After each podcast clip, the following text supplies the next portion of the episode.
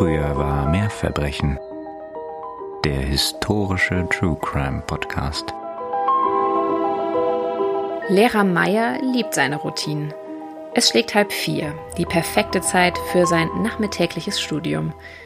Da poltert es die Stufen herauf, die Tür kracht gegen die Wand, als sie aufgerissen wird. Es ist der Junge. Das Gesicht rot vor Anstrengung, die Augen weit aufgerissen.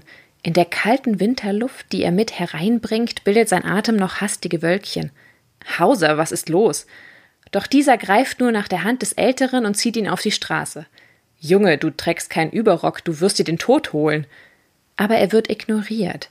Stattdessen zieht der Junge ihn hinter sich her in Richtung Hofgarten, stammelt nur immer wieder etwas von einem Mann mit einem Messer und einem Beutel.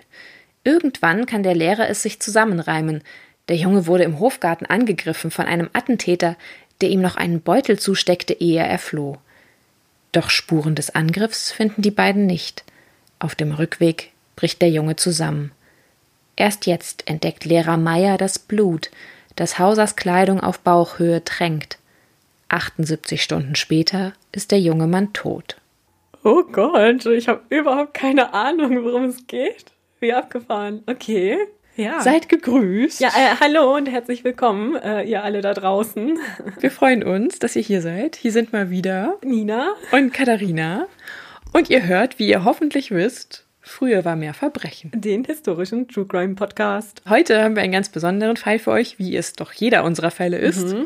Und zwar biete ich euch heute ein Sammelsurium an möglichen Verbrechen. Oh. Ihr müsst am Ende selber entscheiden, welche es waren oder welches es nicht war. Okay. Entführung, Freiheitsberaubung, Missbrauch, Körperverletzung, Betrug, Verschwörung und Mord. Ah. Okay. Manche werden es gewesen sein, manche nicht. Ich bin super gespannt. Und nebenbei, bevor wir es vergessen, wenn ihr auch super gespannt ja. seid, was bei uns gerade so passiert und auch gern mehr von uns hören wollt, dann schaut doch mal vorbei auf unserem Instagram-Account. Das ist immer sehr zu empfehlen. Mhm. Und bewertet uns auch gerne auf der Podcast-Plattform eurer Wahl. Lasst uns Sterne da und sehr, sehr gerne kontaktiert uns auch. Abonniert, kommentiert und bewertet uns gerne auf der Plattform und der Social Media Anlaufstelle eurer Wahl. Sehr schön zusammengefasst.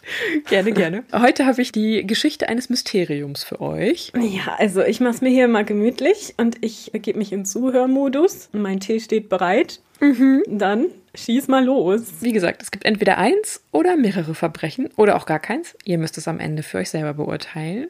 Es ist vor allem aber auch die Beschreibung einer Epoche. Mhm. Und bis heute gibt es Anhänger als auch Zweifler an der ganzen Geschichte. Und es geht um das berühmteste Findelkind des 19. Jahrhunderts.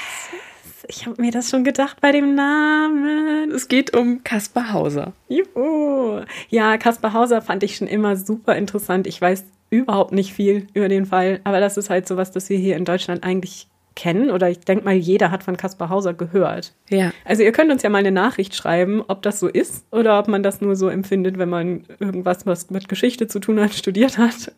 Aber gerne kontaktiert uns und lasst uns wissen, was ihr wisst. Und was ihr vielleicht nach dem Anhören dieses Podcastes herausgefunden habt, dass ihr das noch nicht wusstet. Weil das ging mir tatsächlich bei der Recherche so, dass da viele Sachen dabei waren, die mir so nicht bewusst waren. Hm, cool. Wir fangen mal ganz chronologisch an, weil ich glaube, das ist bei dieser Geschichte ganz hilfreich, um sie so ein bisschen auf die Kette zu kriegen. Sie ist nämlich relativ komplex. Mhm und hat sehr, sehr viele Facetten. Und damit wir niemanden unnötig verwirren, fangen wir doch ganz am Anfang an. Der Anfang ist für uns der Nachmittag des 26. Mai 1828 mhm. gegen etwa 17 Uhr. Das ist der Pfingstmontag gewesen damals. Und ein Jugendlicher in Bauerntracht taumelt über den Nürnberger Unschlittplatz. Diesen gibt es auch heute noch, den kann man sich gerne auch in unserer Google Map angucken. Nürnberg ist bestimmt traumhaft schön. Ich war leider noch nie da. Ist das ein Platz mitten in der Stadt oder eher ein bisschen außerhalb? Also war der schon durch die Stadt gelaufen? In der Altstadt. Okay. Der muss in irgendeiner Form durch die weiteren Ausläufe der Stadt gekommen sein. Heute ist es noch so, also wenn man auf diesem Platz steht, gibt es an der Hausnummer 8 eine kleine Gedenktafel, die an Kaspar Hauser erinnert und an diese Stelle, in der er damals erstmals in Nürnberg gesehen wurde. Ah. Dieser junge Mann fiel besonders durch seine Haltung und seine Gestalt auf. Man hält ihn für betrunken. Also er taumelt, er ist nicht so gut zu Fuß, sodass die Leute wirklich denken, okay, der hat sich nachmittags um 17 Uhr halt schon voll einen reingestellt. Wahrscheinlich auch keine Situation, von der man noch nie gehört hatte zu der Zeit. Darüber hatten ja. wir ja schon gesprochen. Der Schuster Weikmann, der denkt sich, hey, ich helfe dir mal nach Hause. Der hat offensichtlich zu viel getrunken und weiß nicht mehr, wo links oder rechts ist. Mhm. Der junge Mann sagt aber wohl nicht viel zu ihm. Da kommen wir gleich zu, ob das so war. Hält ihm aber einen Brief entgegen. Mhm. Und dieser Brief ist adressiert an einen Rittmeister Friedrich von Wessenick. Der Schuster bringt ihn deswegen zu diesem Rittmeister, weil er denkt, okay, der will dahin, der redet nicht mit mir, zeigt mir einen Brief, der an diesen Rittmeister adressiert ist. Also hopp, gehen wir dahin. Kannst du noch mal kurz sagen, was ein Rittmeister ist? Soweit ich das gelesen habe, war ein Rittmeister oder ist ein Rittmeister jemand, der in der Kavallerie als Offizier tätig war mhm. und dort wohl auch die Ausbildung der Kavalleristen, also der Kavalleriezugehörigen, vollzogen hat. Mhm. Da wollte er offensichtlich hin. Das ist dann ja nicht so unmöglich, ne? dass so ein junger Mann sich da irgendwie melden will. Genau. Gut, betrunken in dem Fall, aber gut, da hat man zuerst sicher noch nicht sich allzu viel bei gedacht. Jetzt wird schon interessant. Ihr werdet auch noch erfahren, warum, wenn ihr es euch nicht schon denken könnt. Aber hinterher wird der Schuster behaupten, der junge Mann hätte durchaus mit ihm sich zum Beispiel unterhalten und war gar nicht so stumm, wie hinterher immer alle behauptet haben haben. Aha. Das wird aber der junge Mann später immer abstreiten. Er hätte nie was zu diesem Schuster gesagt. Okay. Warum das von Relevanz sein wird, werdet ihr noch im Laufe dieser Geschichte erfahren. Nun kommen die beiden Männer dann zum Haus des Rittmeisters. Bei dem dortigen Haus öffnen die Bediensteten, sind auch total irritiert, kriegen auch nur diesen Brief entgegengestreckt. Er äußert sich nur in einem scheinbar auswendig gelernten Vers, den er immer wieder aufsagt, dass er nämlich auch wie sein Vater Reiter werden möchte. Mhm. Und mehr sagt er nicht. Er weinte aber, er schien Schmerzen zu haben, zeigt immer wieder auf seine Füße. Deswegen hat man Mitleid mit ihm, kann ihn aber noch nicht zum Rittmeister bringen, weil der Rittmeister ist gerade nicht da. Okay. Sagt aber, okay, komm hier, äh, wir bringen dich in den Pferdestall, da kannst du dich erstmal hinlegen, man bringt ihm auch was zu essen. Als der Rittmeister später nach Hause kommt, lässt er den jungen Mann wiederum zur Polizei bringen. Mhm, ja, gut. Weil er sagt, ich kenne den nicht, das sagt mir alles nichts. Mhm. Der redet auch nicht, der ist offensichtlich nicht betrunken, sondern hat irgendein anderes Problem. Und die Beschreibung der Polizei liest sich wie folgt. Vier Schuhe 9 Zoll groß, also vier Schuhe und 9 Zoll ist eine Größenbeschreibung, etwa 16 bis 17 Jahre alt, mit Bartansatz um Kinn und Lippen, okay. Körperbau untersetzt und breitschultrig, mhm. bäuerlich geschnittene, hellbraune, lockige Haare. Das Gesicht nicht frisch, auch nicht krankhaft blass, wirkte anfangs gemein. Bläuliche Augen zeigten den Ausdruck tierischer Stumpfheit, oh, nice. verstärkt durch Hervortreten der unteren Gesichtsteile. Oh. Sein Weinen bestand in hässlicher Verzerrung des Mundes, sein Lächeln gewann alle Herzen. Die Haut weiß und fein, die Glieder zart gebaut. An beiden Armen befanden sich Impfnarben. Mhm. Die weichen Füße waren mit Blutblasen bedeckt, am rechten Arm eine verschorfte Wunde. Okay. Auch bei der Polizei äußert sich der junge Mann nur unverständlich. In irgendwelchen Lauten. Er wiederholt immer mal wieder diesen Vers von dem Reiter, der immer gerne irgendwann werden möchte. Aber immer wieder den gleichen Vers, also wirklich auswendig. Immer der gleiche okay. Vers. Er reagiert ganz sensibel auf Gerüche und Geräusche. Mhm. Er weint sehr viel und zeigt auch immer wieder auf seine Füße, als würden sie schmerzen. Es ist auch so, dass wenn man ihm was zu essen bringt, alles quasi, was stärker gewürzt ist oder nicht Brot und Wasser ist, spuckt er aus. Das mag er nicht. Okay. Alkohol findet er ganz schrecklich am Ende ist es, dass er nur Schwarzbrot und Wasser bei sich behält. Dadurch erzeugt er natürlich Mitleid bei den Anwesenden. Sie geben ihm schließlich eine Feder und ein Blatt Papier und er schreibt in festen, aber auch trotzdem leserlichen Zügen einen Namen auf das Papier und zwar Kaspar Hauser. Aha. Kaspar der Vorname, Hauser der Nachname. Mhm. Bei sich trägt er zwei Briefe, von dem einen haben wir ja schon gehört. Der eine Brief an den Rittmeister ist von einem anonymen Verfasser, der sich selbst als Tagelöhner bezeichnet. Mhm. Der habe zehn Kinder gehabt und das Kind, das man nun vor sich sehe, also diesen Kaspar Hauser, das sei ein Kind, das ihm im Oktober 1812, also vor 16 Jahren, vor seine Tür gelegt worden sei. Okay, also der Verfasser des Briefes hat schon auch so eine kleine Biografie von sich damit draufgeschrieben. Mhm. Also, ah, okay, ja, ja. ich dachte, das wäre nur, dass ich will hier Reiter werden. Okay. Nee, nee. Mhm. Er habe den Jungen dann zwar aufgezogen, auch christlich, das betont er, habe ihn aber niemals aus dem Haus gelassen. Nett. Und nun wolle der Junge Reiter werden und daher gibt es halt diesen Brief nun mal an den Rittmeister und im Briefkopf steht von der bayerischen Grenz. Okay. Dann gibt es noch einen zweiten Brief, der soll angeblich von der Mutter, die damals das Kind vor der Tür des Tagelöhners ausgesetzt hat, gewesen sein. Ach so, das ist also mit dem Baby quasi, sagt er, gefunden worden. So, so wird das suggeriert, genau. Und in diesem Brief nennt sie ihn auch schon Kaspar. Mhm. Sein Geburtstag sei der 30. April 1812 gewesen und sein Vater selber sei Kavallerist gewesen, sei aber verstorben. Mhm, das ist ja alles schon mal sehr, sehr merkwürdig. Die Echtheit der Briefe ist vollkommen unklar. Hinzu kommt, dass die im Nachhinein graphologisch untersucht wurden mhm. und dass es sein kann, dass beide Briefe auch von der gleichen Hand geschrieben wurden. Ja, das ist wahrscheinlich, ja. Es ist auf jeden Fall eine sehr, naja, räuberpistolige Geschichte, ja. muss man sagen. Dennoch ist es so, dass die Zeitgenossen oder zumindest die Männer, auf die er da getroffen ist, also halt die Polizisten, bei denen er da ist, mhm die bringen ihn dann erstmal ins Gefängnis. Das klingt jetzt ganz, ganz schrecklich und es wird auch in vielen Darstellungen im Nachhinein so dargestellt, als würde der Junge jetzt in eine Zelle geworfen und sei dort der ganzen Nachbarschaft ausgestellt gewesen. Okay. Das stimmt aber so nicht. Der Junge kommt in den Turm der Feste von Nürnberg, aber nicht als echter Gefangener, sondern in eine kleine Stube, die ist sauber, da gibt es ein kleines Bett aus Stroh. Also hat es auch relativ gut warm. Ihm wird immer lecker Essen gemacht. Schwarzbrot und Wasser. Ja, genau, weil anderes mag er nicht. Einer der Wärter der nimmt sich ihm sogar besonders an, nimmt ihn eher wie so ein Kind auch mal mit an seinen eigenen Familientisch okay. und behandelt ihn sehr gut. Also es ist jetzt nicht so, dass der Junge hätte darben müssen oder so. Mhm. Der Bürgermeister von Nürnberg damals, der Herr Binder, der hört davon und lässt den Jungen immer wieder, also fast täglich, in seine eigene Wohnung bringen. Am 7. Juli lässt der Bürgermeister sogar eine Bekanntmachung aushängen. Darin behauptet er bzw. stellt er fest und verkündet es der gesamten Stadt, Kaspar Hauser sei um die Vorzüge einer vornehmen Geburt beraubt worden. Okay, und wie kommt er darauf? Mittlerweile hat der Junge immer noch nicht mehr wirklich von sich verlautbaren lassen. Also er hat nicht wirklich mehr gesagt. Man kann nicht im Moment zu dem Zeitpunkt noch überhaupt nicht mehr über ihn sagen. Aber die Männer gehen davon aus, und zu denen gehört auch der Bürgermeister, ja, der hat so zarte Hände, mhm. der hat Füße, die sind über Blut übersät, der sieht doch aus, der war doch bestimmt irgendwie adlig. Mhm. Also jemand, der eigentlich vornehm war, aber der eingesperrt war und der nun hier hingekommen ist und der den ein ganz großes Rätsel umgibt.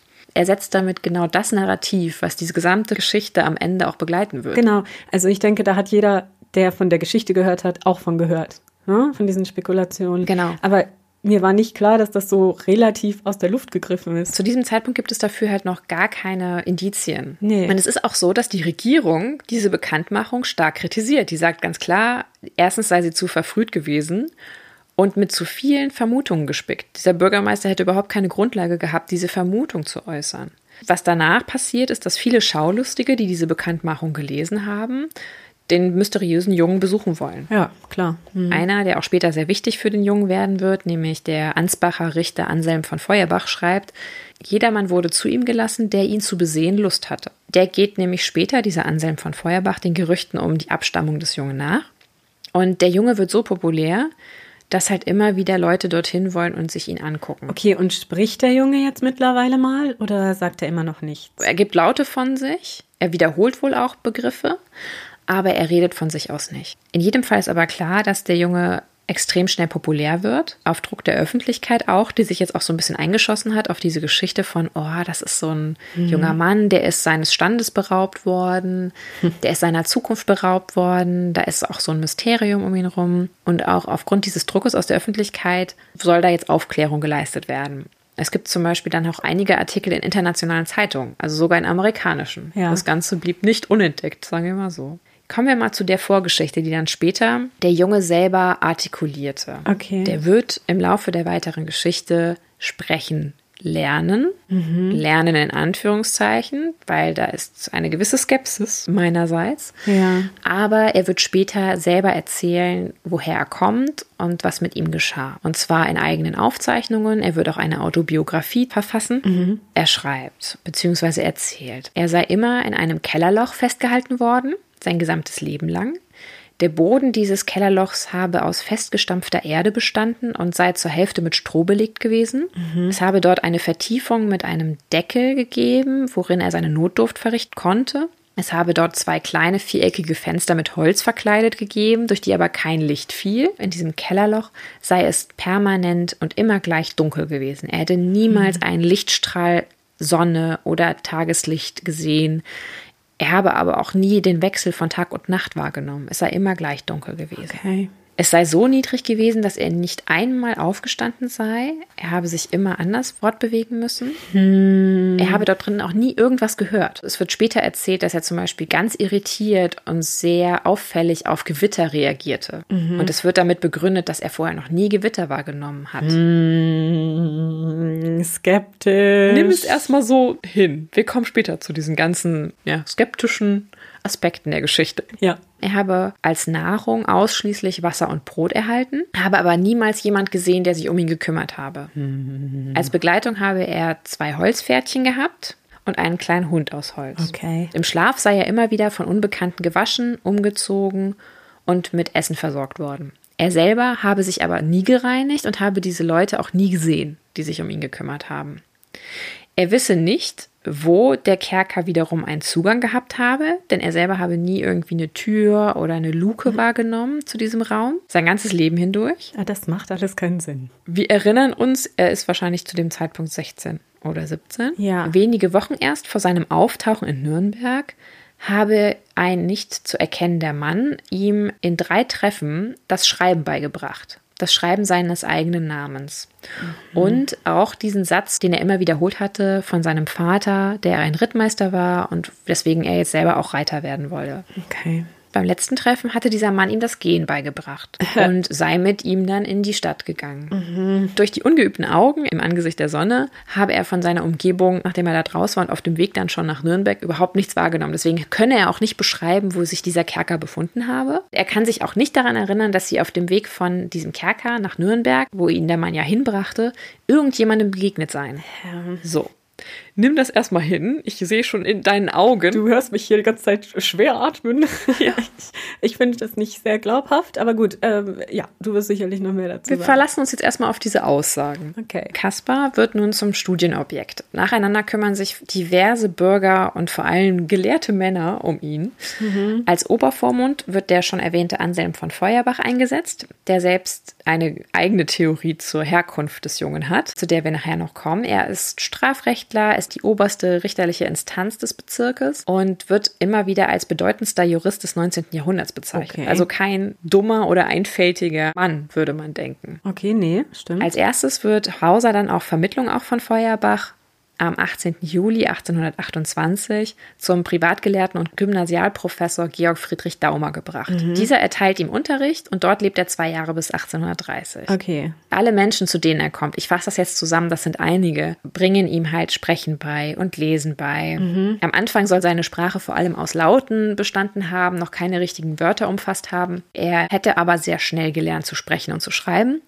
Und nach circa drei Monaten soll er schon sich ziemlich verständlich auszudrücken gewusst haben. Nach etwa anderthalb Jahren soll er so gut habe lesen können, wie ein Kind, das etwa ein Jahr lang eine deutsche Volksschule besucht hat. Ja, das würde ja zumindest jetzt nicht ausgeschlossen sein, gell? Seine geistige Kraft wird zusammenfassend beschrieben und seine Leistungen als in der Anlage vergleichbar mit den Fähigkeiten eines Neunjährigen. okay. Er hätte musische und handwerkliche Begabungen gehabt, er hätte gut malen können, Klavier spielen können. Ihm wird alles beigebracht, was du dir vorstellen kannst, ne? von Latein bis. Also ich glaube, eine solche Schulbildung, die war nicht im Durchschnitt üblich zu der damaligen Zeit. Nee. Darüber hinaus wird an diesem Jungen auch einiges beobachtet, nämlich besondere Fähigkeiten. Er soll nachts besonders gut immer noch Farben gesehen haben und habe sehr empfindlich gegenüber Gerüchen und Berührungen reagiert. Er reagiert, wie schon erwähnt, sehr stark mit Zuckungen auf Gewitter, weil er sagt, er hat das vorher noch nie gehört oder mitbekommen.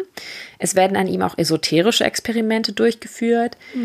Einige sprechen ihm auch übersinnliche Fähigkeiten zu. Er ist ein sehr begeisterungsfähiger junger Mann, so wird er beschrieben, mit oft einer sehr kindlichen Begeisterung für Dinge. Dann ist es aber sehr interessant zu sehen, dass seine Motivation und sein Fleiß teils eher als niedrig beschrieben werden. Aber wie schon erwähnt, sind die Ansprüche auch sehr hoch, die an ihn gestellt werden. Ich wollte gerade sagen, also ich glaube, meine Motivation würde sich doch auch stark in Grenzen halten, Ja. wenn ich jetzt da tausend Sachen lernen sollte innerhalb von drei Jahren. Also egal, ob ich jetzt vorher in einem Erdloch gewohnt habe oder Das nicht. ist halt so adorable zu sehen, wie diese alten bildungsbürgerlichen Männer denken, dass es ein Junge, dem es 16 Jahre lang an allem gemangelt hat, sich nichts Tolleres Ja. vorstellen kann, als das Wissen dieser Zeit in sich reinzusaugen. Aber das war halt damals, ist ja auch gerade die Zeit, in der das Wissen und die Wissenschaften äh, den höchsten Stellenwert hatte, oder? Ja. Also das galt halt als das erstrebenswerteste Gut, Bildung. Ich meine, ist es auch.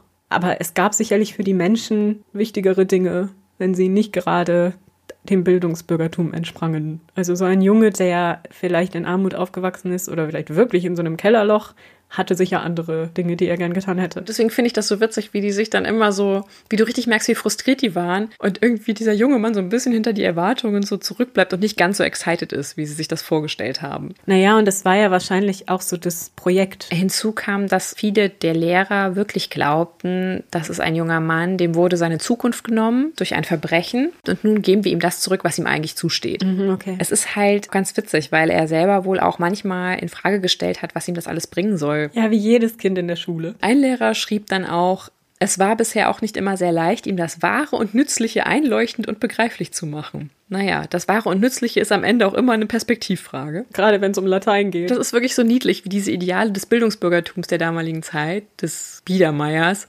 so von ihm abgeschmettert werden, beziehungsweise so ein bisschen abperlen. Mhm. Anders als erwartet hungert der Junge halt nicht vor allem nach Bildung, sondern auch nach anderen Sachen. Schwarzbrot. Ja. Die Schmeicheleien der vielen Leute, die ihn immer wieder mal aufsuchen und von ihm fasziniert sind und seine Geschichte hören wollen und aber auch die Schmeicheleien der Lehrer und derer, die sich um ihn kümmern, die führen bei ihm aber scheinbar wohl auch zu einer gewissen Eitelkeit und er schien diese Aufmerksamkeit dann doch zu genießen. Naja, klar. Mhm. Benimmt sich ansonsten aber auch das wird öfter auch geschrieben, tadellos, er sei sehr genügsam, in vielen Bereichen auch sehr dankbar. Oft wird er auch als sehr gütig beschrieben. Mhm. Und es werden auch verschiedene Tests mit ihm gemacht zum Beispiel okkultistische. Oh nein. Es gibt Homöopathen, die sich den jungen Mann anschauen. Mhm. Es gibt auch Experimente mit Magnetismus. Also es wird zum Beispiel beschrieben, dass er besonders auf verschiedene Mineralien reagierte. I, I call bogus on that. Er konnte wohl wahrnehmen, dass sich Menschen oder Tiere oh in einem gewissen Umkreis um ihn herum aufgehalten haben, auch wenn er sie nicht sehen konnte. Aber keiner findet so richtig heraus, was hinter dem gesamten Geheimnis steckt. Mm. Ab einem gewissen Punkt kommt der reiche englische Adlige Philip Henry Lord Stanhope in Caspar Hausers Leben. Der nimmt sich seiner an, investiert wohl auch sehr viel Zeit und Geld, auch in die Recherche und die Herkunft des jungen Mannes und plante wohl zeitweise auch, ihn mit nach England zu nehmen. Aber das Ganze. Wurde er ihm irgendwann langweilig? Das wissen wir nicht. Es gibt auch Gerüchte, dass der Stanhope ein bisschen in ihn verliebt war, aber genauer wissen wir das mhm, nicht. Okay. Warum auch immer verliert Stanhope Interesse an Caspar Hauser, nimmt ihn nicht mit nach England und später wird er sich sogar eingestehen, dass er einem Lügner aufgesessen sei. Oh. Okay. Am Ende der Ausbildung des jungen Mannes wird ihm ein fast normaler Lebensstil attestiert. Mhm. Er sei mittlerweile in der Lage, fast alles zu essen. Das Einzige, was er weiterhin nicht mag, ist Schweinefleisch und Alkohol. Seine besonderen Sinnesfähigkeiten hätten sich auch einigermaßen normalisiert. Er könne zwar noch immer im Dunkeln besser sehen als andere, aber nicht mehr so gut, dass er lesen könne. Früher hätte er wohl sogar lesen können im Dunkeln. Klar. 1828 taucht er in Nürnberg auf. Das ist jetzt zwei, drei Jahre später. In dieser Zeit hat sich das alles abgespielt. Mhm. Nun beginnt der Krimi an der ganzen Sache. Falls euch das nicht vorher schon gereicht hat als Krimi, nicht? Am 17. Oktober 1829 wird Hauser blutend gefunden. Das ist nicht der Zeitpunkt, den wir gehört haben in der. Nein. Er sagt aus, er sei gegen 12 Uhr mittags durch einen Unbekannten auf einer Toilette verfolgt worden. Okay. Im Haus des Professors Daumer, bei dem er sich zu dem Zeitpunkt ja immer noch befunden hat. Er sei dort verletzt und bedroht worden. Und zwar habe er Schritte vernommen, die sich ihm angeschlichen hätten. Und gerade als er von der Toilette aufgestanden sei, habe ihn ein Mann mit so einer Art Metzgerbeil niedergeschlagen. Und er hat dann auch eine Wunde auf der Stirn. Moment. Cut, ja? Ja. Also der war auf dem Weg zum Klo und in dem Haus. Er selbst war auf dem Klo. Er saß auf dem Klo und war quasi fertig mit dem, was er dort getan hat. Und als er gerade aufstand. War das Klo im Haus? Im Haus, unterhalb der Treppe, Aha. hinter so einer spanischen Wand, also einem Paravent. Aber wie ist denn der Typ ins Haus das gekommen? Das weiß man nicht. Nicht, dass mir nicht schon merkwürdige Dinge auf dem Klo passiert wären, aber bestimmt keiner, der mit der Axt irgendwie auf dich da einschlägt. Also er sagt selber, die Haustür sei offen gewesen mhm. und hätte sich jemand die Stiege quasi runtergeschlichen auf die Toilette und habe dort dann halt einen Angriff auf ihn geführt. Aha. Der Mann sei vermummt gewesen. Er beschreibt die Kleidung des Mannes am Anfang etwas weniger, später ein bisschen detaillierter und äußert sich darüber, dass der Mann wahrscheinlich etwas vornehmer war aufgrund der Kleidung, die er erhaschen konnte. Kaspar vermutet, der Mann habe ihn mundtot machen wollen. Mhm. Der Mann habe zu ihm gesagt, du musst doch noch sterben, ehe du aus der Stadt Nürnberg kommst. Mhm. Darauf, in einem der späteren Verhöre angesprochen, warum der Mann genau das gesagt haben soll, wenn er doch dachte, dass er Kaspar getötet hat, weil dann musst du ja nichts mehr zu dem sagen. Ja gut, aber wir wissen ja, ne, die, die Bösen, die quatschen immer ganz schrecklich viel. Da muss man ja vorsichtig sein, ne? weil die quatschen immer zu viel, dann werden sie immer erledigt. Ja, das stimmt. Und stehen dann noch einmal auf und so. Kaspar äußert dann die Vermutung, dass dem Attentäter irgendwie bewusst gewesen sei, dass der Schlag, den er ausgeführt habe, nicht tödlich sei.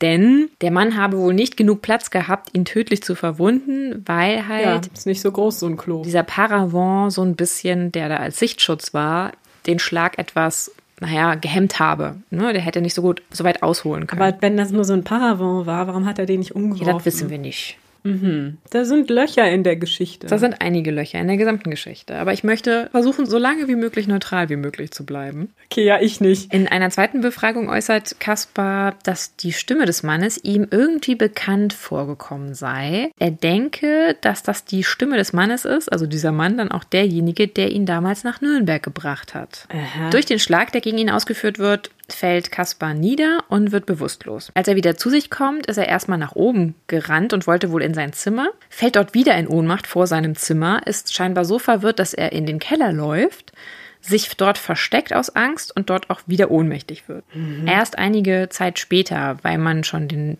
Essenstisch gedeckt hat und Kaspar vermisst und sich dann auf die Suche nach ihm macht und dann halt auf der Treppe diese Blutspuren findet, die er hinterlassen hat, die von oben in den Keller führen, findet man ihn dort. Es wird auch sofort eine Belohnung auf die Ergreifung des Mannes, also des Angreifers, ausgesetzt, aber es wird niemals jemand gefunden. Gab es denn da Spuren?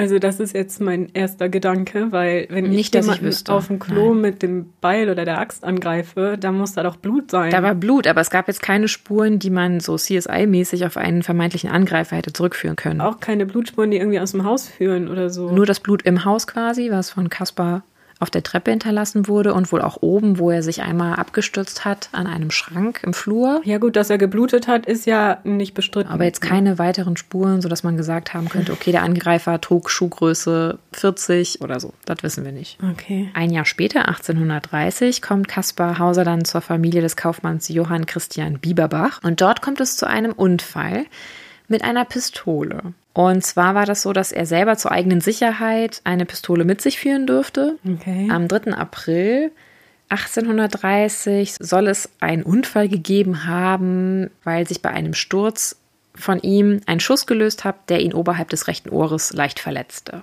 Also man hört nur einen Schuss, die Leute stürmen in das Zimmer, finden ihn leicht verletzt vor. Er sagt, er ist einfach gestürzt, die Pistole sei geladen gewesen und so kommt es zu diesem Unfall. Das wollte ich nicht unerwähnt lassen. Mhm. Am 10. Dezember 1831, also wiederum ein Jahr später, siedelt Kaspar Hauser nach Ansbach in das Haus des Lehrers Johann Georg Meyer und nimmt dort eine Stelle selber als Schreiberling am Gericht an. Kaspar Hauser. Genau, und an diesem Gericht ist auch sein Übervater Feuerbach Richter. Mhm. Und der hatte ihm das Ganze auch so ein bisschen vermittelt. Der Lehrer ist Hauser aber skeptisch gegenüber eingestellt. Und das ist auch der Lehrer, aus dessen Perspektive ich am Anfang unsere Einleitung erzählt habe. Der wird so als spröde und sehr rigide auch beschrieben. Findet Hauser so ein bisschen suspekt. Mhm. Unterstellt ihm auch aufgrund mehrerer so kleinerer, naiver Schwindeleien und Wichtigtuereien, dass Kaspar einen schlechten Charakter habe. Am 14. Dezember dann, und dann sind wir jetzt an dem Tag, den ich am Anfang geschildert habe, 1833, kurz nach 15 Uhr, erleidet Hauser eine Stichverletzung. Er wird mehrfach vernommen, aber noch vor diesen Befragungen stammelt er schon Sachen wie Hofgarten bei Utz. Das ist ein Denkmal zu Ehren des deutschen Dichters Johann Peter Utz. Das steht auch heute noch im mhm. Hofgarten zu Ansbach. Großer Mann, schwarzer Backenbart und schwarzer Schnurrbart, mehr alt als jung, hatte einen Mantel an. Er stammelt aber auch sowas wie, kann nicht angeben, als ich den Stich hatte, gleich davongelaufen. An dem Ort muss ein Beutel liegen. Mhm. Er sei morgens von einem Mann, den er wohl schon kannte, in den Ansbacher Hofgarten eingeladen worden, und zwar zwischen drei und vier Uhr. Der Vorwand sei gewesen, man würde ihm dort zeigen wollen, wie die Brunnenarbeiten vorangehen. Der Mann, der ihn eingeladen habe, sei ein anderer Mann gewesen als der, der ihn später angegriffen hat. Ja, okay. Dort ist er dann halt hin, zwischen drei und vier Uhr, und ein Mann gab ihm dort mit den Worten: Ich mache Ihnen den Beutel zum Präsent. Einen Beutel und stach ihn in die Seite. Vermutlich mit einem Stilett oder so. Er war da verabredet und seine Verabredung ist nicht Nein, erschienen. aber ein anderer Mann. Aber dann muss doch die Verabredung, also warum ist der nicht erschienen? Hat man den Er gefragt? sagte, das wäre ein Mann gewesen, den er schon mal gekannt hatte, aber er konnte keinen Namen nennen. Er glaubte, das sei jemand, der da halt arbeitete. Verstehe, also schon wieder keiner, den jemand anders kannte und den man nachvollziehen Genau. konnte. Okay, interessant. Er greift nach dem Beutel, lässt den aber in dem Moment, wo er quasi angestochen wird, fallen und läuft nach Hause, greift sich den Lehrer Meier an der Hand und führt ihn wieder zurück zum Hofgarten. Das sind insgesamt hin und zurück und nochmal zurück mehr als 3000 Schritte, die er trotz einer Verwundung zurückgelegt hat, die ihn später das Leben kosten würde. Gut, im Zweifel ist es vielleicht ein Schock oder so. Angesichts dieser immensen Wunde, die ich euch gleich noch gerne, nehmt doch einen Schluck Tee, detaillierter schildern werde, ich habe sie versucht nachzustellen. Aber nicht im Selbstversuch. Katharina im Park. ja, genau. Ich habe zumindest versucht zu recherchieren, ob das sein kann. Erst auf dem Rückweg bricht er dann zusammen und muss mit Unterstützung dann erst wieder in das Haus des Lehrers gebracht werden. Und er erzählt weiterhin von diesem Beutel, da ist er ganz besessen von. Der wird dann auch im Park gefunden von anderen, die sich da auf die Suche nach begeben. Und dort drin in diesem Beutel ist ein Zettel mit Andeutungen in Spiegelschrift über die Herkunft Kaspar Hausers. Hm, Das hat er aber nicht zufällig selbst geschrieben. Ah, das wissen wir nicht. Aber das, was da drauf steht, lautet wie folgt. Hauser wird es euch ganz genau erzählen können, wie ich aussehe und woher ich bin. Den Hauser die Mühe zu ersparen, will ich es euch selber sagen, woher ich komme. Ich komme von, von der bayerischen Grenze. Am Flusse, ich will euch sogar noch den Namen sagen. M.L.Ö. Was hat denn das eigentlich mit dieser bayerischen Grenze auf sich? Das ist einfach natürlich die Landesgrenze, also die Grenze des Regierungsbezirkes. ja, damals war es ja noch des Landes. Also wir sind ja noch vor dem deutschen. Genau, und ich schätze mal, dass darauf soll das vor allen Dingen anspielen. Vielleicht soll das auch einfach nur suggerieren, hey, ich bin eventuell auch ein Ausländer im Sinne von, ich komme vielleicht aus Württemberg oder aus Baden oder so.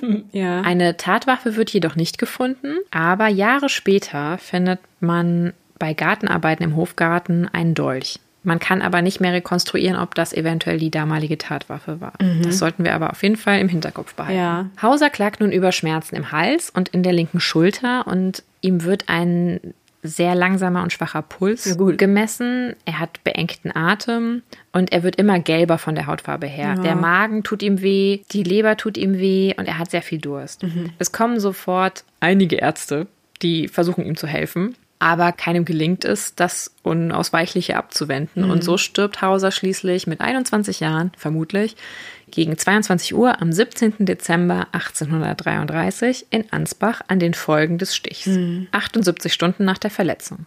Der bayerische König Ludwig I. setzt erstmal eine hohe Belohnung auf den Täter aus, aber auch hier, wie schon einmal, wird niemals ein Täter gefunden. Nee. 35 Stunden nach dem Tod wird er selbst obduziert und mehrere Amtsärzte untersuchen die Leiche. Die eigentliche Todesursache, also die Stichwunde, befand sich unterhalb der linken Brustwarze zwischen der sechsten und siebten Rippe. Die Wunde war etwa 15 Zentimeter tief insgesamt. Oh, wow. Einer der Ärzte beschreibt auch ganz toll, wie er mit seinem Finger da noch, als der Kaspar lebte, in dieser Wunde rumfummelte und sagt dann so, oh Mann, und dann fand ich den Wundkanal nicht und dann wusste ich nicht, wo ich in welche Richtung ich weiter popeln soll. Oh Gott. Das war wirklich ein bisschen, naja. Es ist so, dass der Stich, also die Waffe, wohl auf der linken Seite durch die Zwischenrippenmuskulatur eingedrungen ist, dann durch den Herzbeutel drang, das Herz an der Spitze verletzte, dabei auch den fleischigen Teil des Zwerchfells und den linken Lederlappen durchbohrte und auch eine Wunde in der Magenwand hinterließ. Das sind also am Ende vier größere Verwundungen von Herz, Zwerchfell, Leber und Magen. Ja. Die Verletzung am Magen führt dazu, dass der Mageninhalt sich in den Unterleib entleert. Das merkt man halt erst in dem Moment, wo man ihn obduziert. Und alle diese vier Verletzungen, sagt einer der Ärzte, allein wären schon tödlich gewesen. Ja. Aufgrund der Beschaffenheit der Wunde gehen die untersuchenden Ärzte von einer zweischneidigen Waffe aus. Also ein Stilett macht durchaus Sinn. Ja, das hätte ich auch gedacht. Aber die Mediziner, die ihn obduzieren und auch das Gericht, ist sich nicht sicher, ob es oder ob es nicht eine Fremdeinwirkung gab. Sie sind sich wirklich uneins, quasi halbe halbe. Der eine sagt, es kann auf keinen Fall nicht Fremdeinwirkung gewesen sein und der andere sagt, nee, das kann man sich auch selber zuführen. Der Stoß selber ist wohl in einem einzigen Rutsch durchgeführt worden, zumindest bescheinigen das die Ärzte so. Sie gehen davon aus, dass der Körper während der Verwundung und nur dann kommt es dazu, dass diese Organe alle so liegen, dass sie so getroffen werden konnten, wenn man sich den Wundkanal anguckt, Ja. dass der Körper nach vorne gebeugt war. Mhm. Manche sagen von denen, es kann nicht sein, dass man sich das selber mit dieser Wucht zuführt. Dann sagen wiederum andere, man kann natürlich aber ja auch ein Werkzeug oder eine Waffe irgendwo fixieren und dann da reinlaufen oder gebeugt da reinlaufen. Ich halte beides für möglich und wir können es jetzt nicht mehr eindeutig sagen. Mhm. Jetzt kommen wir wieder zu einem kleinen Side Note unter dem Hashtag nur im 19. Jahrhundert. Hm. Es finden natürlich auch phrenologische Untersuchungen seiner Organe statt. Mhm. Man sagt, oh, ja krass, er hatte so ein kleines Gehirn. Ja, klar. Es sei ja ein Naturgesetz, jetzt wird es wirklich richtig schön, dass jedes ungeübte Organ nicht den vollständigen Grad seiner Vollkommenheit erreiche. Punkt. Mhm. Ergo gehen sie davon aus, dass das kleine Gehirn ein Beweis dafür sei, dass der junge Mann halt einen Großteil seines Lebens in Gefangenschaft und ohne Reize verbracht haben müsse. Ja, ja, verstehe. Ist natürlich totaler Humbug und wir wissen heute, dass die Größe eines Organs nicht unbedingt was mit der Nutzung des Organs zu tun hat. ich empfehle hier unbedingt, das werde ich auch verlinken in den Show Notes, ein YouTube-Video vom Kanal MyLab zum Thema Phrenologie und dass das immer eigentlich ziemlicher Murks ist. Ja. In jedem Fall, nach fünfeinhalb Jahren in Freiheit glauben wir seiner Geschichte, starb Caspar Hauser und wird im Dezember 1833 dann auch in Ansbach beigesetzt. Dort steht auch bis heute sein Grabstein und sein Grab liegt dort natürlich auch. Mhm. Jetzt kommen wir mal zu den Theorien, die den jungen Mann auch noch zeitlebens begleiteten. Die wichtigste und die, die auch bis heute noch von den Anhängern dieser Theorie verteidigt wird, ist nämlich diese, die auch schon von Anselm von Feuerbach in Umlauf gebracht wurde. Und zwar soll er der Erbprinz von Baden gewesen sein. Mhm. Anselm von Feuerbach vermutete, dass Hauser nur deswegen nicht vermisst werde, weil er schon längst für tot gehalten wird. Okay. Weil es gab niemals jemand, der gesagt hat, hey, ich vermisse einen Jungen oder ich habe mal einen Jungen vermisst, der müsste jetzt ungefähr 16, 17 Jahre alt sein. Und Feuerbach geht davon aus, du wirst nur dann nicht vermisst, wenn du eigentlich für tot gehalten wirst. Und jetzt recherchiert er, welches adelige Kind im Jahr von Kaspars Geburt, also 1812, verstarb. Okay. Das ist ja schon mal eventuell der erste Fehler bei der These, aber gut. Mhm. Er stößt auf ein Kind, was verstarb, nämlich der Sohn von Großherzog Karl und Stephanie de Beauharnais von Baden. Mhm. Die bekommen 1812 einen Sohn und dieser stirbt wenig später. Ja. Das passiert leider. Nun geht Feuerbach davon aus, hat es vielleicht eine Entführung des Originalsohnes gegeben mhm. und ist dieses Kind vielleicht gegen ein totes Kind ausgetauscht worden. Und warum? Von denjenigen, die selber Interesse an der Erbfolge hatten und diese durchbrechen wollten. Aber handelt es sich hier um Korrelation oder Kausalitäten? Ich finde, es hat ganz viel von so X-Faktor, das Unfassbare. Genau. Ursache und Wirkung, meine Lieben. Stimmt das Geburtsjahr von Caspar überhaupt? Und nur dann kannst du ja hingehen und nach einem Kind suchen, wenn du überhaupt dieser These folgen willst. Gibt es nicht auch andere Gründe, warum man nicht vermisst wird? Vielleicht, weil deine Eltern tot sind und du bist weise oder so? Vielleicht, weil du Anfang des 19. Jahrhunderts eine Krankheit hast oder vielleicht aus irgendeinem Grund nicht in der Gesellschaft so funktionierst, wie du funktionieren solltest. Da warst du mit Sicherheit auch niemand, den man schnell vermisst hat. Ja. Entweder er war wirklich auf dem Stand eines kleinen Kindes, aus welchen Gründen auch immer, ob es sich dabei jetzt um eine Krankheit gehandelt hat oder irgendwas, das ihm zugestoßen ist, wäre er so nicht sehr nützlich gewesen für seine Familie. Oder ob er jemand war, der die Dinge erlogen hat, also Geschichten erzählt hat, so getan hat, als ob. Das wäre jetzt auch nichts, was du zwingend vermissen würdest. Also ich denke, so ein adliges Kind ist nicht die einzige genau. Möglichkeit, aber ja. ich, ich bin hier total negativ eingestellt. Das ist ja gut, weil dann ist es ja nicht schlimm, dass ich quasi leid. versuche, so unskeptisch wie möglich zu sein. Aber das Problem ist natürlich auch, wenn du jemandem ein totes Kind entreißt, um es quasi einfach in irgendeine Wiege reinzulegen, damit du das lebende Kind entführen kannst, ja. das ist ja kein Kind, was du quasi aus der Gruft Richtig. nehmen kannst. Das würde den ja, würde ihn wahrscheinlich trauernden Eltern ja, ja auffallen. Mhm. Und wenn man so einen Gefangenen hat, also wenn ich jetzt wirklich den Erbprinz von Baden entführe, den irgendwo einsperre, 16 Jahre lang. Nicht, dass wir das vorhalten. Also bitte, sollte das der Erbprinz von Baden hören, dann sorry. Mhm. Dann würde ich den doch nicht freilassen. Also jetzt mal ganz ehrlich, wenn ich nee. diesen ganzen Aufwand mache. Und warum würdest du den überhaupt, also das habe ich ja schon bei diesen ganzen anderen Verschwörungstheorien um entführte und eingesperrte Prinzen immer nicht verstanden. Wieso lässt du den dann überhaupt am Leben? Verstehe ich auch nicht. Du brauchst ihn ja nicht mehr, nachdem er jetzt einmal weg ist. Und du hast ja offensichtlich schon keine Skrupel, Kinder zu töten. Du hast ja schon das andere Kind irgendwie um die Ecke gebracht, das du jetzt für ihn ausgibst. Ja. Du hättest auch einfach den umbringen können. So, und jetzt ist das Witzigste nämlich auch, dass die Großmutter des Totenprinzen, also des wirklichen mhm. Totenprinzen von Baden, die schreibt mehrfach auf, und das kann man deswegen auch heute noch nachvollziehen, dass sie bis zum Tode bei dem Kind war. Ja. Die hätte wohl mitbekommen, wenn das Kind ausgetauscht worden wäre. Genau. Dann ist es auch so, dass die Theorie auch sofort von den Gegnern des Hauses Baden so ein bisschen aufgegriffen wurde und da halt deswegen auch auf fruchtbaren Boden fiel. Und hm, wer war damals? Und unter anderem die Gegner des Hauses Baden? Ha, der bayerische Staat. Richtig. Mhm. Hm. Und wo befinden wir uns? In Nürnberg. Und wo ist Nürnberg? Ja, genau. Also das Ganze wird politisch auch genutzt und forciert, weil man halt auch das Haus Baden in Misskredit bringen möchte. Und das ist natürlich wieder im Hintergrund diese Geschichte der Eltern, die ja schon das Kind verloren haben. Und dann Ja. damit irgendwie so eine Geschichte zu erzählen, das ist immer schwierig, finde ich. Schon Zeitzeugen äußern erste Zweifel an der ganzen Geschichte. Selbst das Damenkonversationslexikon Ah, wenige Jahre später nach Erscheinen von Hauser publiziert. Kuchen, Käse, Kaspar Hauser. Kommen wir zu den Zweifeln, die ich am stärksten fand, weil ich sie auch am logischsten fand. Nämlich, wenn die Geschichte stimmt, müsste ein solches Kind, was sein gesamtes Leben so gehalten wird, nicht viel größere Schäden haben. Richtig. Ein Kind, das so lange allein in einem dunklen Loch gelebt hat und dort nicht habe gehen können, müsste das nicht viel stärkere, nicht nur physische, auch psychische Beeinträchtigungen gehabt haben, als er das gehabt hat. Es gibt zum Beispiel Untersuchungen an rumänischen Heimkindern aus dem Jahr 2014. Da konnte man feststellen, dass diese soziale Vernachlässigung sich teilweise verheerender auswirkt bei Kindern als Misshandlung oder gar sexueller Missbrauch, was ich wirklich schockierend finde. Es kann zum Beispiel sogar zu psychosozialer Kleinwüchsigkeit kommen. Diese Kinder sind manchmal nicht imstande, Freude oder Begeisterung auszudrücken. Klar. Sie können auch Stereotypien entwickeln, wie zum Beispiel wie man das kennt bei Hospitalismus bei Tieren im Zoo. Habt ihr vielleicht schon mal gesehen, dass wenn sie nicht artgerecht gehalten werden in Zoos, so Zwangsabläufe entwickeln. Dass sie, was weiß ich, zum Beispiel immer mit dem Kopf nicken oder so bei den Kindern jetzt. Genau. Oder sich hin und her wiegen oder so, ne? ja, das kann sogar bis zu Autismen führen, aufgrund dieser Vernachlässigung. Ich meine mich auch zu erinnern, dass es doch auch, also ich weiß leider nicht mehr, welcher Fall das war, aber es gab ja schon öfter traurigerweise Fälle von Kindern, die entweder von den eigenen Eltern oder Entführern, jedenfalls die dann in irgendwelchen Erdlöchern oder Kellern oder so eingesperrt waren und Ja.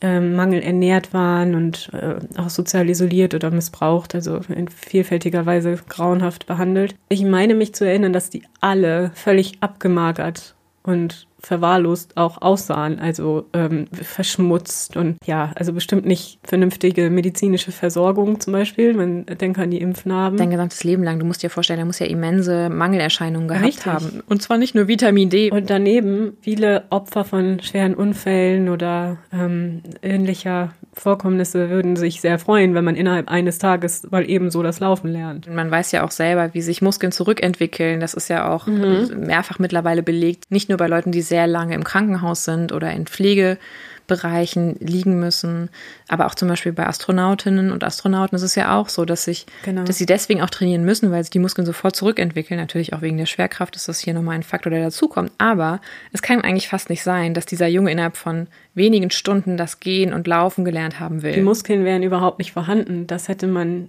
über Monate aufbauen müssen. Und es ist auch so zum Beispiel, das war mir vorher auch nicht klar, aber wenn du ab einem gewissen Punkt in deiner kindlichen Entwicklung nicht das Sprechen lernst, dann lernst du es niemals. Ach, das ist ja auch interessant. Okay. Entweder muss er mal eine gewisse Zeit als Kind menschlichen Kontakt gehabt haben und mit anderen Menschen gesprochen haben. Ansonsten kann es eigentlich nicht sein, dass er das Sprechen später erlernt. Aha. Weil wenn du diesen Punkt quasi verpasst, kannst du das niemals erlernen. Es macht sowieso keinen Sinn, weil wenn er nur im Dunkeln war, also im Stockdunklen, wie hat er dann zum Beispiel seine Pferdchen gesehen? Du erzähltest doch von den weißen Holzpferdchen oder so. Woher weiß er denn, dass die weiß sind? Und wie konnte er überhaupt im Dunkeln das? Und wer hat ihnen das Essen gegeben? Er sagt ja später, er hätte so gut sehen können, sogar im Dunkeln, dass er im Dunkeln diese Farben gesehen habe. Mhm. Man könnte ja sagen, er hat diese Form gefühlt von diesem Pferdchen und hat später erkannt, ach, das nennt man Pferd. Das hätte man ja behaupten können. Aber Ja. ich finde viel bedenklicher, dass er das nicht nur einmal vielleicht einen Monat hatte, sondern halt 16 Jahre lang. Das kann ich mir eigentlich nicht vorstellen, dass sich dann auch Augen normal entwickeln. Es ist eher wahrscheinlich, dass seine Augen,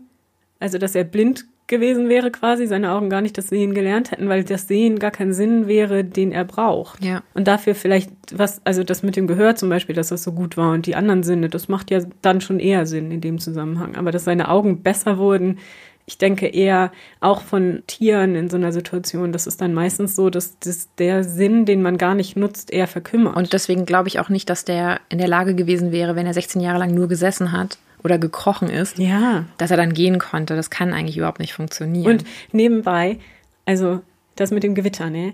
Auch wenn du im Keller sitzt. Da wollte ich auch noch zu kommen. Das kann ja nicht sein. Nee, der hat ja keine schalldichten Wände gehabt. Und selbst wenn du in einem Keller bist oder irgendwo relativ weit unter der Erde, so ein richtig heftiges Gewitter, so ein Donnergrollen und so weiter, das kriegst du schon mit. Und er kränkelt wohl etwas und war wohl auch am Anfang wohl mal am Stück, wenn man es zählen würde, jetzt vielleicht ein halbes Jahr maximal krank. Aber er ist jetzt nicht so kränkelnd, wie das man ihm nachweisen könnte. Er hätte extreme Mangelerscheinungen gehabt. Wenn du aber nur Brot und Wasser zu dir nimmst, wir wissen das ja zum Beispiel von Berichten dann später von Skorbut wir hatten ja jetzt auch schon eine Folge auf hoher See. Du bekommst Mangelerscheinungen und zwar immense Mangelerscheinungen. Und das kann eigentlich nicht sein, dass jemand sein ganzes Leben nur Brot und Wasser gegessen hat und niemals in Kontakt mit Sonne kam nee. und trotzdem noch lebt. Und trotzdem noch relativ gesund ist. Es war ja nicht angegeben, dass er fürchterlich mangelernährt war oder dass, was weiß ich, all seine Fingernägel abgefallen waren oder so. Oder er schlimme Verdauungskrankheiten hatte oder sowas, keine Ahnung. Es gibt auch eine Theorie, die fand ich tatsächlich relativ logisch, dass man zum Beispiel sagt, dass er am Anfang auch so schnell gelernt hat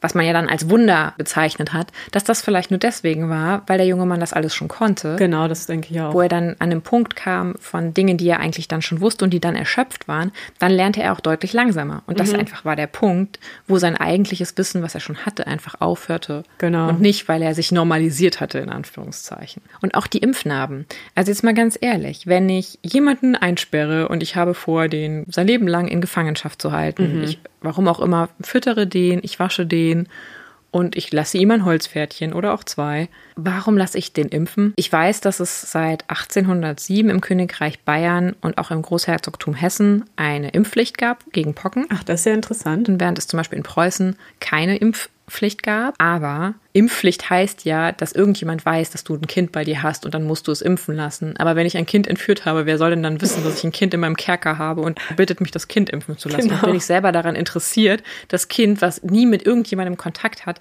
impfen zu lassen. Und wie willst du das auch impfen lassen? Ja. Entweder haben sie das schon als Säugling impfen lassen und dann ist es in diesen Kerker gekommen. Ja, aber warum solltest du es impfen lassen? Das macht gar keinen Sinn. Nee, ne?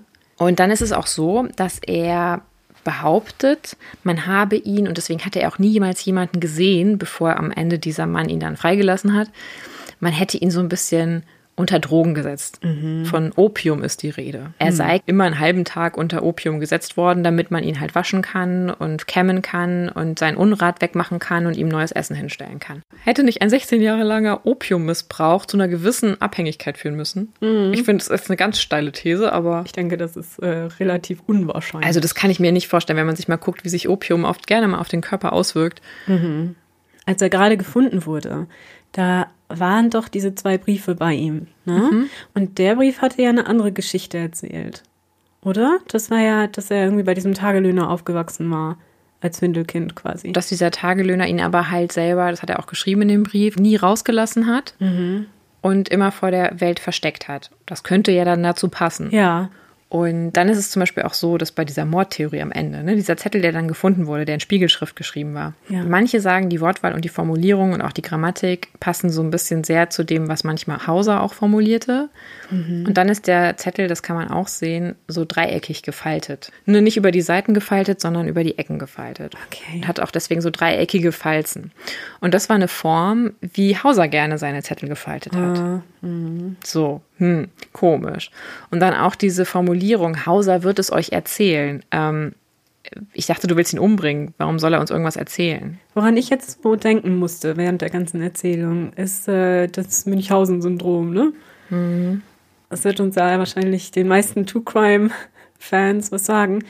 Denn diese Tendenz, also wenn es denn nicht wahr ist, was er erzählt, ja, davon gehe ich jetzt mal kurz ja. aus, diese Tendenz, sich für Aufmerksamkeit selbst zum Opfer zu stilisieren, selbst zu verletzen, auch in der Form, in der mhm. er sich ja wohl mhm. verletzt hat, das spricht schon für so ein, eine psychische Erkrankung in der Richtung. Was ich auch auffällig finde, er geht wirklich wohl ohne Mantel in den Hofgarten. Es war aber Dezember. Ist das nicht vielleicht deswegen gewesen, weil er wusste, wenn er sich selbst verletzt, kann er sich nicht durch diesen dicken Mantelstoff hindurch verletzen. Mhm. Wenn wir der Theorie folgen, dass er das selber gemacht hat, dann hat er sich im Hofgarten halt eine Ecke gesucht, wo ihn auch keiner sehen kann, damit Richtig. auch hinterher keiner sagen kann, hey, der hat es selber gemacht. Mhm. Es gibt aber Leute, die sagen, der muss dort irgendwo das Messer fixiert haben. Der ist hinterher noch offensichtlich eine ganze Weile rumgelatscht. Der kann das überall hingeworfen haben, im ja. Zweifelsfall, und sich dieser Waffe entledigt haben. Am Ende kommen wir immer wieder bei den gleichen Fragen raus. Stimmt die Geschichte? Mhm. War er selber wirklich ein besonderes Findelkind? Das hat er ja selber nie gesagt. Er hat dann wohl später Träume und sieht irgendwelche Wappen und so, aber man weiß ja nicht, ob das nicht eine Art Reflex war auf das, was plötzlich in ihn reinprojiziert wurde. Mhm. Die Geschichte stimmt vielleicht in Teilen, und vielleicht ist die Geschichte halt komplett fingiert. Ja. Ne? Aber dann fragt man sich halt auch, warum? Das ist ja schon ein großer Aufwand. Du musst ja relativ lange schauspielerisch aktiv sein. Mhm, aber er hatte ja durchaus was davon. Also wenn wir uns jetzt, ich, ich gehe mal jetzt einfach davon aus, dass er kein Hochwohlgeborener war. Dann war es für ihn ja ein Ticket in die höhere Gesellschaft. Dann hat er sicher sehr viel Aufmerksamkeit gekriegt. Ja, wenn er verletzt wurde, dann wurde dann sich um ihn gekümmert. Und das ist schon also ich meine, er hat ja in hochherrschaftlichen Häusern dann gewohnt. Hatte er vielleicht eine psychische Erkrankung, wie du schon angesprochen hattest, mhm. die ihn dazu gebracht hat, nicht nur diese Autoaggression zu begehen, sondern auch ihn dazu zu motivieren. Ne? Dann ist aber genau. auch wirklich die Frage, hatte er von Anfang an genau diesen Plan? Oder war das vielleicht so eine Art auch selbsterfüllende Prophezeiung? Weißt du, er wusste am Anfang vielleicht nur, ja, ich gucke da mal, wie weit ich komme. Und dann, dann gab es diese Leute, die so krass auf ihn reagiert haben, weil irgendwie hat er was für sie verkörpert. Ja. Und hat sich dann so ein bisschen dann auch reingeritten. Vielleicht wollte er auch erstmal mit diesem Ansatz, als er da in Nürnberg ankam, vielleicht wollte er erstmal mit dieser Mitleidstour quasi bei dem Rittmeister landen. Mhm. Ja. Und dadurch, weil ich meine, das wäre ja auch eine Karriere für ihn gewesen, hätte der den da aufgenommen und dann hätte er da. Genau, und vielleicht ist das Ding dann halt auch, es kann ja auch sein, dass du. Voll aus dem Ruder gelaufen, ja, genau. Ja, wenn es komplett aus dem Ruder gelaufen ist und der ursprünglich nur einen Plan hatte, ich will hier eine, eine Ausbildung bekommen als Kavallerist oder so. Und das wäre ja nicht immer unbedingt möglich gewesen. Also zur Kavallerie ist ja schon eine höhere Stufe in Anführungsstrichen. Infanterie vielleicht eher so als, als Freiwilliger, ne? Aber für ihn einen, qualifizierten Job zu machen, den er vielleicht sonst nicht hätte machen können. Und das ist dann halt äh, schiefgegangen. Also ist natürlich nur Spekulation, ne? Ja. Aber es ist halt schon auffällig, finde ich, dass nie jemand irgendeinen Angriff auf ihn gesehen hat. Oder irgendwen gesehen hat oder von jemandem gehört hat oder so, der irgendwie nach ihm gefragt hat oder äh, keine Ahnung, irgendwas, irgendein Hinweis dass tatsächlich ein Dritter beteiligt war. Aber das du tatsächlich, dass es so tragisch ist, wie man sich das nur vorstellen kann, dass er nämlich die Wunde, die ihn am Schluss wirklich tötete, sich selbst beigebracht hat. Es war halt schon Winter, manche haben auch geschrieben, es sei so schlüpfriger Boden gewesen. Vielleicht ist er auch ausgerutscht und ist deswegen zu tief geraten. 15 Zentimeter ist halt, ne? Es ist ja auch nicht so einfach. Also nicht, dass ich es je ausprobiert hätte, aber wenn du dich mit einem Messer selber verletzt, und du willst schon, dass es dramatisch genug ist, damit die Leute glauben, dass da ein ernsthafter Angriff auf dein Leben stattgefunden hat.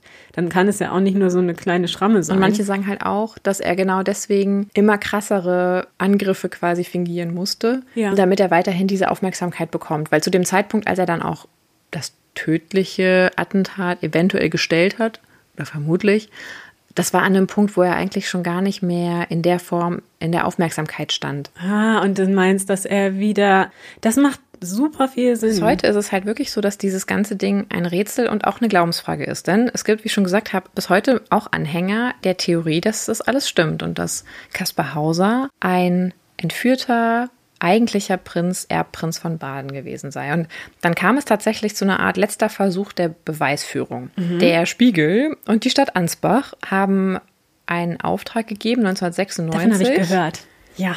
Die haben mhm. nämlich seine Unabuchs aufgehoben. Natürlich. Auf der Unterhose war noch ein Blutfleck. Mhm. Diesen Blutfleck hat man 1996 DNA analysiert und verglichen mit dem Blut einer Nachkommen des Hauses Baden. Ja. Und man kam zu dem Ergebnis, dass dieses Blut und das Blut der Nachkommen nicht miteinander verwandt sind. Jo. Jetzt ist es aber so, dass es ja trotzdem, wie ich schon gesagt habe, Leute gibt, die dieser Theorie trotzdem anhängen, dass er das aber war, ein Erbprinz. Das ist ja auch die spannendere Geschichte. Ich finde das andere fast viel spannender, dass es so ein eher tragischer junger Mann war, der überhaupt nicht wusste, was er mit seinem Leben anfangen soll und da so ein bisschen reingeraten ist auch. Ja, und wie er die ganzen Gelehrten der Zeit so an der Nase rumführt. 2002 hat das Institut für Rechtsmedizin der Uni Münster Haare und Körperzellen Kaspar Hausers analysiert, die man noch hatte zum Beispiel. Man hat eine Locke noch von ihm aufgehoben. Man hat diese ganzen Spuren, die man hatte, miteinander verglichen und hat gesagt, okay, die sind alle von ein und demselben Spender, mhm. wahrscheinlich Kaspar Hauser. Und diese hat man wiederum verglichen mit der Blutprobe einer Nachfahren des Hauses Baden, auch abermals wieder. Und kam dann zu einem anderen Schluss. Allerdings Okay. zu einem sehr vagen Schluss. Es sei nämlich weiterhin offen, ob der Junge nun mit dem Haus Baden verwandt sei oder nicht. Allerdings, und das finde ich ist ein großes Defizit bei der ganzen Sache, ist diese Untersuchung und auch deren Ergebnisse niemals wissenschaftlich veröffentlicht worden.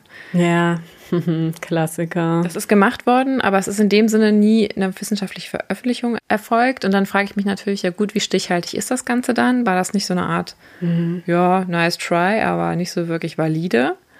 Und deswegen ist es halt bis heute nicht wirklich geklärt. Richtig ausgeschlossen nicht, aber es wirkt schon eher, als wäre es eher ausgeschlossen. Also ich finde es halt besonders interessant und das vielleicht jetzt als Ausklang dieser heutigen Folge. Meine These ist tatsächlich nach der ganzen Recherche, dass dieser Fall Kaspar Hauser eigentlich nur in der damaligen Zeit möglich war und im Endeffekt ein Spiegel der damaligen Gegenwart ist, weil diese Projektionsfläche, die er geboten hat, dieser edle, wilde, naturbelassene, Oh ja. diese Fantasien, die er ermöglicht hat dadurch, ne? auch gerade bei den Gelehrten. Ja, und dieses Forschungsobjekt auch, ne? So ein unbefleckter Verstand und dieses, ja, auch dieses ja. antipädagogische Ideal einer gesellschaftsfernen Ursprünglichkeit von Ja. Kindheit und Jugend.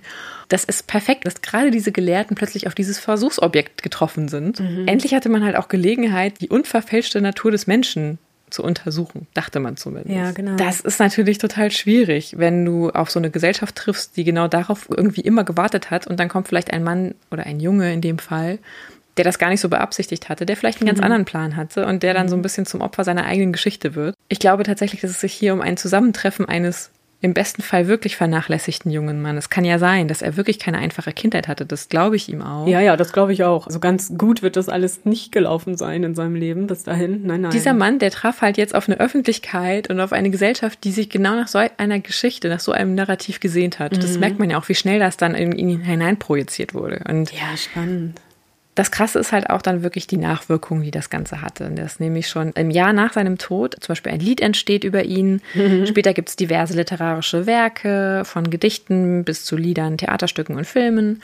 Es werden mehr als 2000 Bücher und an die 15.000 Broschüren und Artikel zum Wow. Thema geschrieben. In der Folgezeit beschäftigt er Kriminologen, Literaten, Pädagogen und natürlich Esoteriker. Aber erst fast 100 Jahre nach seinem Auftauchen, also nach dem Ersten Weltkrieg, wurden die Archive tatsächlich für die Forschung geöffnet.